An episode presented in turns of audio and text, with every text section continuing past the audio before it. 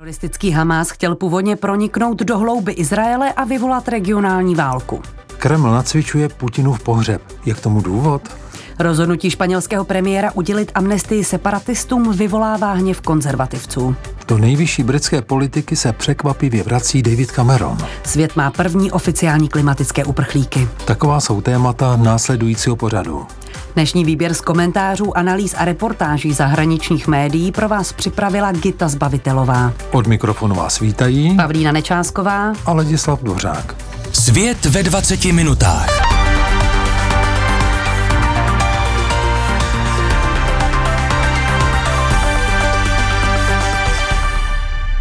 Palestinské teroristické hnutí Hamas, které 7. října zmasakrovalo 12 obyvatel jeho izraelských kibuců, chtělo proniknout ještě hlouběji na izraelské území. Jeho členové se snažili zavraždit a unést co nejvíc Izraelců, ale také vyvolat střety v celém regionu, které by vedly k širšímu konfliktu. Detaily, které vyšly najevo až pět týdnů po krve prolití, přináší v exkluzivním článku americký deník Washington Post. Jeho zdroji byli spravodajští důstojníci a bezpečnostní analytici. Teroristé Hamásu prorazili hraniční plot na zhruba 30 místech a brutálně zavraždili vojáky a civilisty v nejméně 22 kibucech, městech a na vojenských stanovištích. Někteří však měli zásoby jídla a zbraní na několik dní a instrukce, že mají postupovat hlouběji do Izraele a útočit na jeho města. Hamas překvapilo, jak byl masakr snadný, ale jeho vůdci měli i vyšší cíle, než jen zajmout rukojmí. Jeden z nich nedávno řekl, že hnutí očekávalo tvrdou izraelskou odvetu. Hamas masakr pečlivě naplánoval tak, aby izraelská vláda vyslala vojáky do pásma Gazy a byl připraven na vysoké ztráty. Chtěl vyvolat novou vlnu pro palestinského odporu a zmařit normalizaci vztahu mezi Izraelem a arabskými státy, řekli deníku bezpečnostní analytici. Příprava celé akce probíhala přes rok. K získání podrobných informací Hamas použil laciné pozorovací drony a vyrobil si i mapy izraelských měst a vojenských základen ve vzdálenosti několika kilometrů od hranic. Další informace získal od Gazanů, kteří dojížděli do Izraele za prací a často pracovali i v kibucech, které pak teroristé zmasakrovali. Sledovali také izraelské webové stránky a sociální sítě, kde jejich obyvatelé popisovali život v osadách a zveřejňovali fotografie domů. Nejdůležitější detaily plánu však prý neznalo ani politické vedení Hamásu, ale jen jeho sponzor, tedy Irán a jeho prodloužená ruka libanonské hnutí Hizbalách. Hamás se mezi tím snažil Izrael oklamat. Vůdce vojenského křídla Jahja Sinvár a další velitelé začali naznačovat, že se hnutí přiklání k novému pragmatismu. Izrael podporoval hospodářský rozvoj v Gaze a vydal povolení k práci na izraelském území až 20 tisícům Gazanů. Kataru povolil dovážet do Gazy 30 milionů dolarů měsíčně, připomněl bývalý ředitel izraelské vojenské rozvědky Amos Jadlin. Izraelská vláda relativní klid na hranicích vítala a věnovala se jiným problémům. Taktika Hamásu fungovala. V Gaze cvičili útočné oddíly Hamásu a nikdo tomu nevěnoval zvláštní pozornost. Izrael se nechal oklamat, přiznal Jadlin. 7. října Hamás nařídil svým mužům proniknout do Izraele po souši, po moři i vzduchem. Vyřadili z provozu pohraniční senzory, prorazili hraniční plot výbušninami a buldozery, provedli nejbrutálnější a nejsmrtonosnější útok v dějinách Izraele a odvlekli do Gazy na 240 rukojmí. Navzdory pomalé, ale razantní odvětě Izraelců se mnoha útočníkům podařilo vrátit se i se zajaci do gazy v autech, na motorkách a dokonce v, i v ukradených golfových vozících. Izraelci asi 1500 teroristů zabili a jejich těla, telefony i zbraně jim teď slouží jako bohatý zdroj informací. Další poznatky získaly bezpečnostní služby od zajatých členů Hamásu při výsleších. Jeden útočný tým dostal mapy vycházející ze satelitních snímků a s vyznačenou trasou ze čtvrti Šedžaja v městě Gaza k nejbližšímu proraženému otvoru v hraničním plotě. Na mapách byly označeny i vstupy do kibuců, okolní silnice a místa, kde ozbrojenci mohou instalovat zátarasy a nástrahy, aby zmařili každý izraelský pokus o záchranu napadených občanů. Měli sebou i pouta pro rukojmí a kanistry s benzinem, aby mohli vypalovat domy a upalovat jejich obyvatele. Jeden nejmenovaný izraelský bezpečnostní představitel deníku řekl, že teroristé naplánovali i druhou fázi útoku ve velkých izraelských městech a na vojenských základnách. Není však jasné, jestli chtěli dojít až na palestinské území západního břehu Jordánu. Podle vůdců Hamásu chtěli zajmout co nejvíce rukojmích a vyměnit je za své členy vězněné v Izraeli. Uzavírá Washington Post. Podle švédského odborníka na Rusko Andrše Oslunda se v Kremlu děje cosi podivného. Často se spekuluje, že Vladimír Putin má rakovinu, Parkinsonovu chorobu anebo trpí závislostí na steroidech, kterou si vypěstoval kvůli posedlosti kulturistikou. O tom, jak doopravdy žije a jestli vůbec ještě žije, se toho ale moc neví, píše americký politolog Jason J. Smart pro ukrajinský server Kiev Post. Kreml popírá, že by Putin zemřel, ale přibývá náznaku, že se v Moskvě chystá politická změna. Oslund soudí, že Kreml používá prezidentova dvojníka, protože se objevilo příliš mnoho podivných věcí, které nejsou pro Putina typické. Podle odborníka Putin žije v naprosté izolaci, nejspíš kvůli snížené imunitě, zatímco mezi lidi chodí jeho dvojník a plácá je po zádech, což by skutečný Putin nikdy neudělal. Na ruské platformě Telegram se objevily zvěsti, že Putin měl zástavu srdce a zemřel. Tvrdil to také bývalý člen FSB Valerij Solověv, který uvedl i přesnou hodinu a místo Putinovy smrti. V době, kdy se tyto fámy objevily, nápadně mlčel čečenský vůdce Ramzan Kadyrov, který rád nahrává videa sám se sebou. Nejvyšším velitelem jeho bezpečnostní služby byl jmenován jeho 15-letý syn Adam, což podle některých pozorovatelů znamená, že se možná chystá převzít vedení Čečenska. Za možného Putinova nástupce je často označován tajemník bezpečnostní rady Nikolaj Patrušev, který si s Kadyrovem nerozumí. Jestli se Patrušev dostane k moci, zlikviduje všechny své soupeře, včetně Kadyrova, zdůrazňuje americký odborník na Kreml Mark Katz. Už teď o Kadyrovovi kolují zvěsti, že má oteklý obličej a špatně dýchá i mluví, protože byl údajně otráven nebo trpí problémy s játry. Na veřejnosti se neobjevil od 9. října. Zvěstí o Putinově smrti posílila před několika dny i Patruševova veřejná eulegie Putina, uvedla běloruská opoziční charta 97. Řekl, že ruského prezidenta unavovala 90. léta plná násilí, kdy společnost čekala řešení socioekonomických problémů a posílení národní bezpečnosti a Rusko potřebovalo vůdce, který by se soustředil na blaho lidu. Takovým vůdcem se stal Putin, jenž znal detailně situaci v zemi a měl jasný akční program i vizi cíle. Chápal také význam evolučního přístupu a odmítal revoluční skoky, které ruský stát vždycky oslabí. Věřil v lidi, vychválil Putina Patrušev. Oslund připouští, že Kreml je dnes velmi izolovaný, takže toho víme mnohem méně než dřív. Domnívá se však, že Patruševova řeč o Putinovi v minulém čase i jeho černý oblek jsou stejně jako výroky profesora Solověva jakýmsi nácvikem. Vypadá to, jako by Kreml připravoval Rusko na Putinovu smrt, uvažuje odborník. Patrušev navíc před několika dny přečetl prohlášení protisk, které přičítá vinu za ruskou válku proti Ukrajině spojeným státům a vůbec se nezmínil o takzvaných ukrajinských nacistech ani neospravedlňoval invazi. Doslova prohlásil, mezi lidem Ukrajiny a lidem Ruska žádná válka není, je jen otevřená agrese spojených států. Proto musí Rusko bránit svou zemi i lid.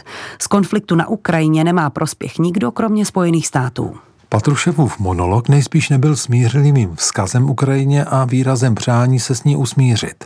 Patrušev totiž minulý týden také prohlásil, že válka na Ukrajině jen zvyšuje pravděpodobnost užití jaderných zbraní.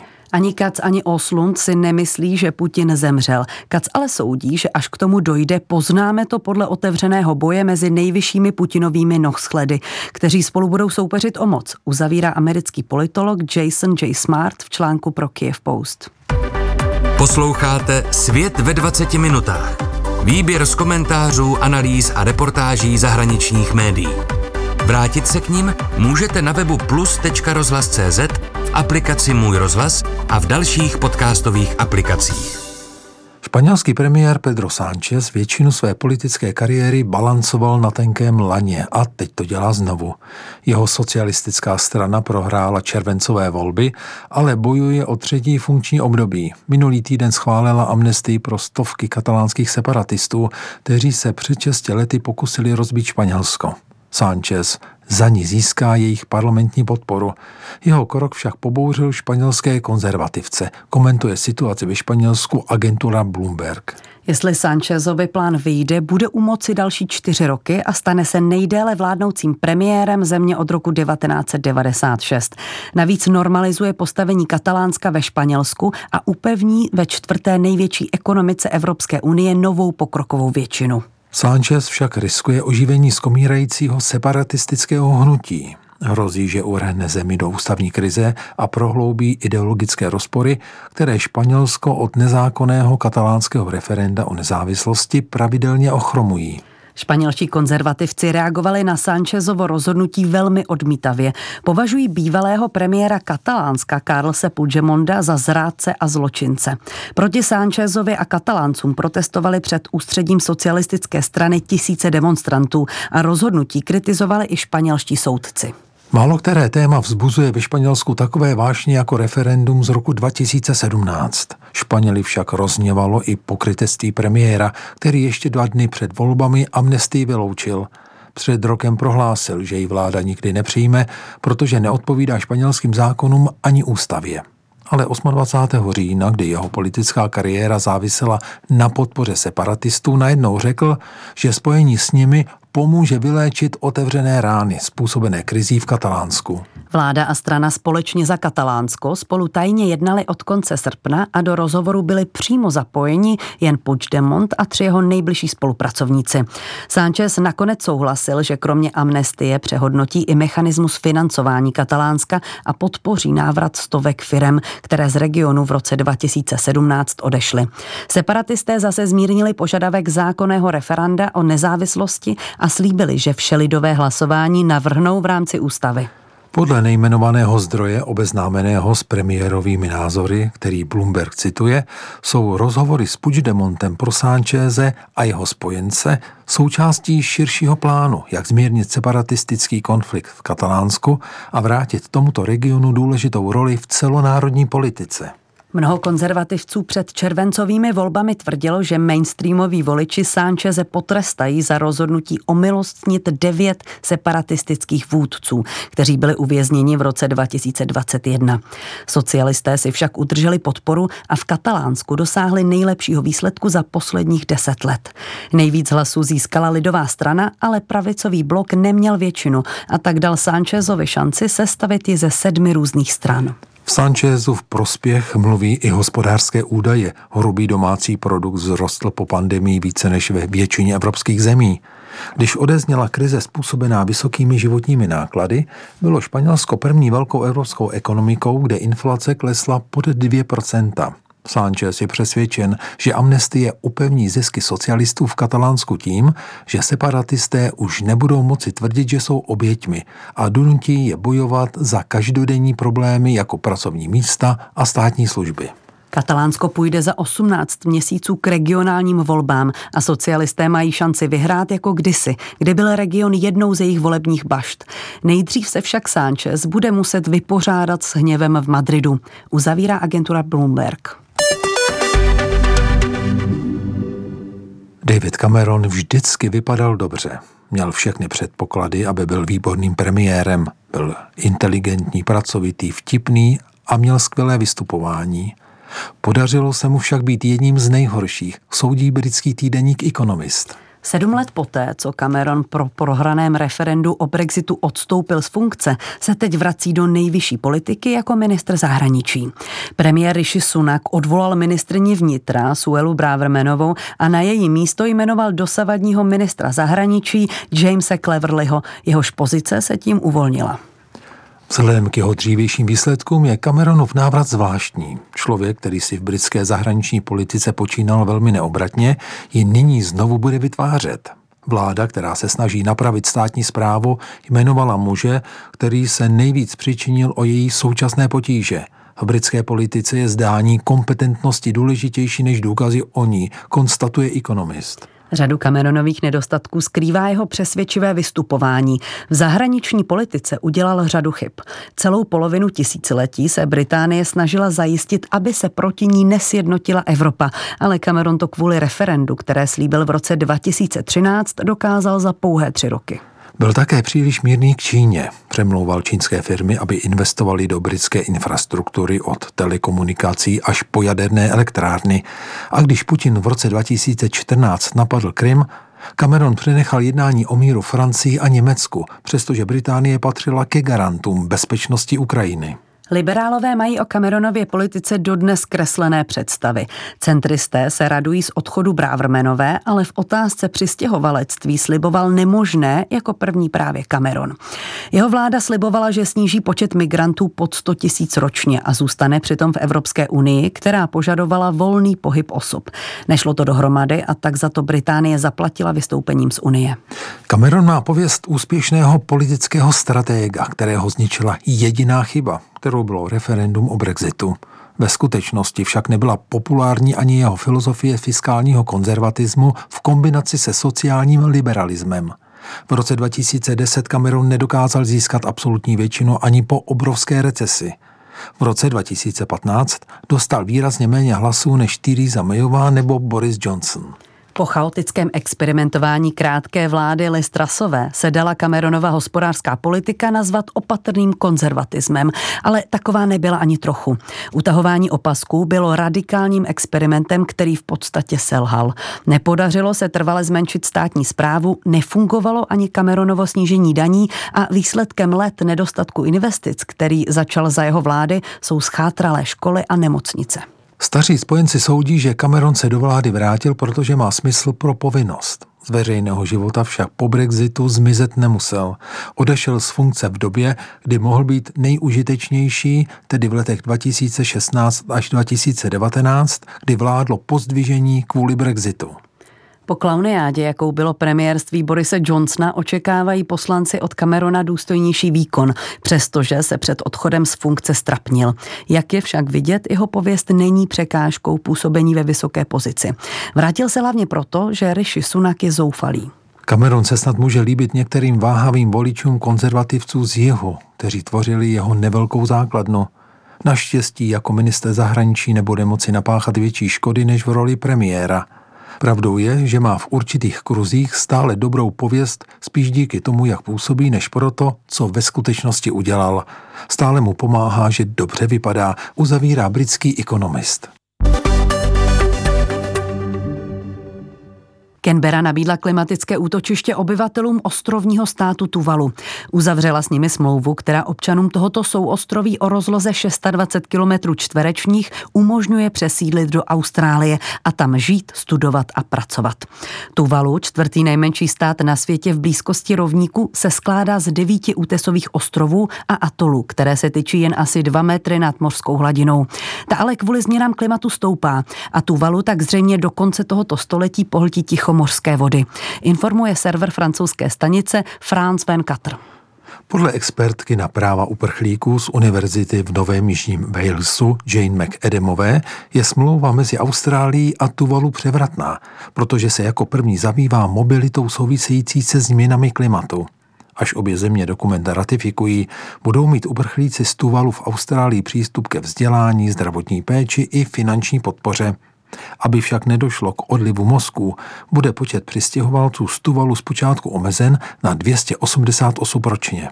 Nabídka Austrálie, že přejme své sousedy z Jižního Tichomoří, je v otázce uznání klimatických uprchlíků zcela novým krokem.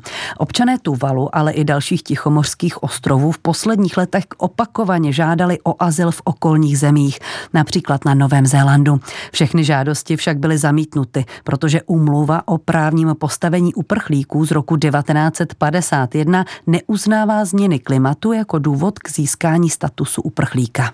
Úřad Vysokého komisaře OSN pro uprchlíky dodnes neschválil ani pojem klimatický uprchlík a ten tak nemá žádnou právní definici. Mezinárodní organizace pro migraci definuje jako klimatickou migraci pohyb osob, které jsou převážně kvůli náhlé nebo postupné změně životního prostředí v důsledku klimatických změn nuceny opustit své místo pobytu nebo se rozhodnou tak učinit dočasně anebo natrvalo v rámci svého státu anebo do jiného státu. To platí o všech obyvatelích souostroví Tuvalu, které ohrožují důsledky klimatických změn. Voda pozvolna stoupá a své domovy budou zřejmě muset opustit všichni. Budou tak jedněmi z prvních klimatických migrantů na světě. Tovalská vláda začátkem letošního roku oznámila vytvoření digitální verze svého území, aby zvýšila povědomí o těžké situaci státu a umožnila mu existovat i poté, co bude celá země pod vodou. Podle nejnovější zprávy mezivládního panelu pro změnu klimatu stoupla hladina moří od roku 1880 o zhruba 23 cm. Tento trend však v posledním čtvrtstoletí neustále zrychluje. Předpokládá se, že do roku 2050 hladina stoupne o dalších 30 cm a do roku 2100 o 77 cm. Znamená to, že do roku 2050 bude pod vodou polovina území Tuvalu. Přišlo už o dva korálové útesy a do roku 2100 zmizí celé souostroví. Zmenšující se země však není jediným problémem Tuvalu. Hlavní město Funafuty také kvůli stoupající mořské hladině bojuje s velkým suchem, nedostatkem vody a kontaminací podzemních vod. Těžké klimatické podmínky způsobují podvýživu a odchod obyvatel. Někteří lidé novou dohodu mezi Austrálií a Tuvalu chválí, ale jiní zdůrazňují, že část odpovědnosti za globální oteplování má i Austrálie. Pomáhá lidem z Tuvalu, ale vždycky zmařila každou mezinárodní dohodu o snížení emisí skleníkových plynů a má na svědomí řadu ekologicky katastrofálních projektů. Upozornil jeden z uživatelů platformy X. Jiný zase poznamenal, že australský premiér Anthony Albanese sice hodí obyvatelům Tuvalu záchranné lano, až souostroví podlehne účinkům klimatických změn. Dále ale bude prodávat uhlí a zemní plyn Číně a Indii. Hospodářská závislost Austrálie na jejich vývozu je už dlouho předmětem sporů s mnoha tichomorskými sousedy, jimž se kvůli divokému počasí a stoupající hladině moře zvyšují hospodářské a sociální náklady. I když se Austrálie v roce 2020 podílela na celosvětových emisích skleníkových plynů jen o něco více než jedním procentem, patří k největším světovým vývozcům uhlí, které má globální oteplování z části na svědomí. Podle vládní organizace Geoscience Australia byla země v roce 2021 největším světovým vývozcem skapalněného zemního plynu, který je další příčinou zvyšování průměrné globální teploty. Premiér Albanese však tvrdí, že za klimatickou krizi jsou odpovědné především rozvojové země. Tuvalu není zdaleka jediným ostrovním státem ohroženým změnami klimatu. Problémy se stoupající hladinou moře a přibývajícími přírodními katastrofami, které jsou důsledkem globálního oteplování, mají také Maledivy v Indickém oceánu, Kiribati v Polynézii i Marshallovy ostrovy a Nauru v Oceánii, upozorňuje server France 24. Svět ve 20 minutách. Dnešní vydání pořadu připravila Gita Zbavitelová. Jeho plné znění najdete na internetových stránkách plus.rozhlas.cz. Příjemný poslech dalších pořadů Českého rozhlasu Plus přejí s mistrem zvuku Jaroslavem Novotným Pavlína Nečásková a Ladislav Dvořák.